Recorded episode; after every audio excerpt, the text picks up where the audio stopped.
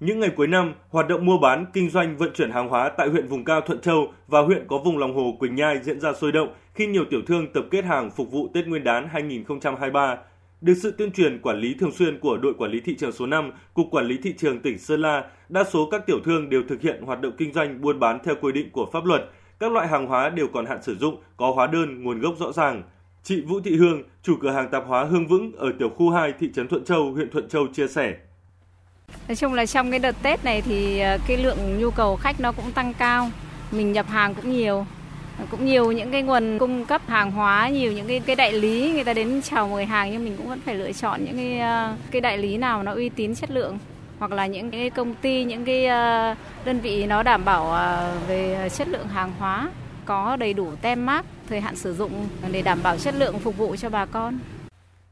Tuy nhiên, lợi dụng địa hình chia cắt phức tạp cộng với thời điểm thị trường nóng dịp cuối năm, nhiều gian thương vẫn bất chấp buôn bán hàng giả, hàng kém chất lượng, không có nguồn gốc xuất xứ để trục lợi. Quá trình kiểm tra xử lý vi phạm, từ đầu năm đến nay, đội quản lý thị trường số 5 đã tiến hành kiểm tra hơn 220 vụ, xử lý hơn 160 vụ, tổng số tiền phạt trên 480 triệu đồng, Điển hình ngày 18 tháng 11 vừa qua, đội đã phối hợp với các lực lượng chức năng huyện Thuận Châu tiến hành khám xe ô tô tải mang biển kiểm soát 89C 25920 do ông Phạm Văn Khoái, trú tại xã Kim Động, tỉnh Hưng Yên điều khiển, đang xuống hàng tại xã Tông Lạnh, huyện Thuận Châu. Tại thời điểm khám xe, trên phương tiện có vận chuyển 90 chiếc áo khoác các loại là hàng hóa không rõ nguồn gốc xuất xứ, trị giá trên 20 triệu đồng. Ông Phạm Văn Khoái là lái xe kiêm chủ hàng, khai nhận có mua số hàng hóa trên không có hóa đơn, chứng từ, đang trên đường vận chuyển vào địa bàn để tiêu thụ thì bị phát hiện và bắt giữ.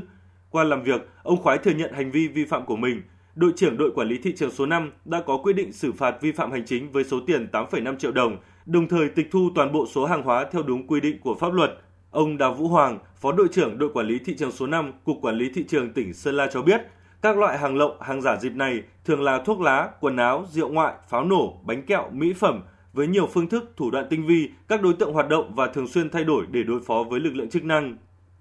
À, địa bàn Thuận Châu thì có 29 xã, một thị trấn, thì trong đó có 6 xã vùng cao đặc biệt khó khăn để phục vụ bà con nhân dân ở các xã vùng sâu vùng xa thì đội quản lý trường số 5 đã à, tăng cường công tác kiểm tra xử lý các hành vi vi phạm về hàng giả, hàng nhái trên thị trường và có những cái thông tin về các phương thức thủ đoạn của các đối tượng ờ, kinh doanh hàng giả để ờ, tuyên truyền cho bà con để bà con đón Tết an toàn, ý nghĩa.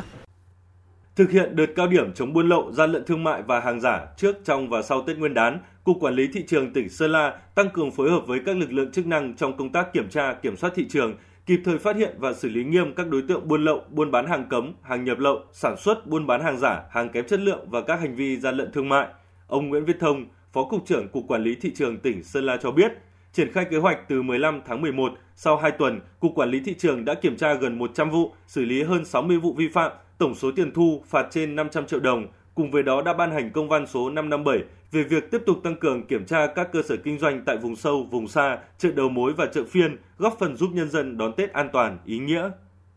Cục Quản lý trường đã tăng cường kiểm tra xử lý nghiêm các hành vi vận chuyển buôn bán pháo nổ, pháo hoa các loại, tổ chức giám sát chặt chẽ uh, trong hoạt động kinh doanh xăng dầu, khí dầu mỏ hóa lỏng, không để xảy ra tình trạng đầu cơ găm hàng tăng giá bất hợp lý nhằm góp phần đảm bảo ổn định thị trường để phục vụ nhu cầu Tết cho nhân dân, nhất là các xã vùng sâu vùng xa.